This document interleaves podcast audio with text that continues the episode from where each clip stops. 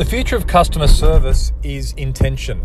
In the future, when you want your car serviced, you'll call a dealership, you'll, your phone call will be answered by a computer, which is going to recognize the number, it's going to recognize who you are, it's going to ask you what you want, you're going to say car servicing, it will know that you last got your car serviced six months ago at 20,000 kilometers, and by now you're probably going to be at 25,000 kilometers or 30 and it's going to be able to answer the question as to how much it's going to cost to get it serviced.